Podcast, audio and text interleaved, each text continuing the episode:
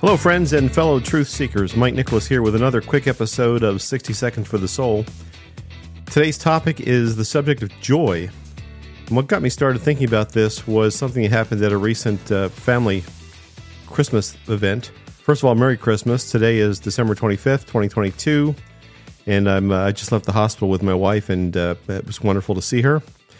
But what happened just last night, actually, at a Christmas Eve thing, was I was with some friends and family, and and uh, someone, a family member whom I love and respect, said to me, "Wow, this has been a really terrible year for you. You must be uh, you must be crushed. I feel so sorry for you."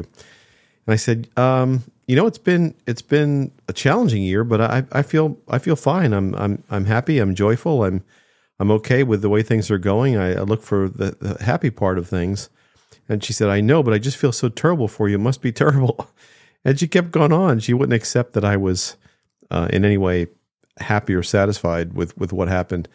And I, you know, if I had my choice and I could choose whether or not this thing would have happened, this accident with my wife, and certainly what happened with our son a couple of years ago when he passed, I wouldn't choose the, those kind of experiences. But having gone through them and, and looking at them with some perspective now, I, I can better appreciate why they happened and the lessons that I've learned from them.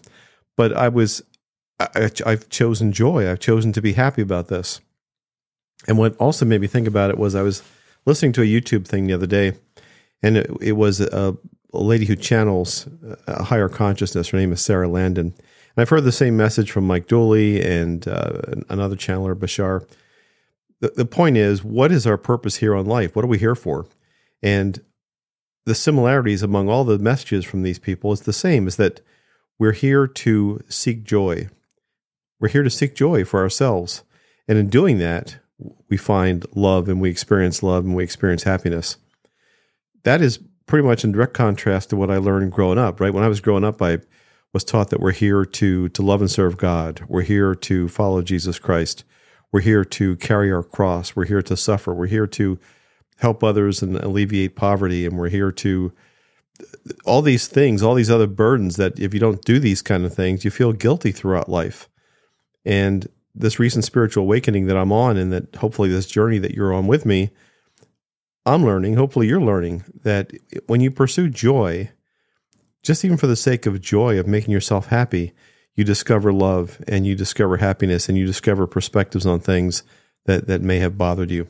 So that that's just today's message is first of all merry christmas and look for the joy in life, seek joy, choose joy and happiness and that of course leads to love.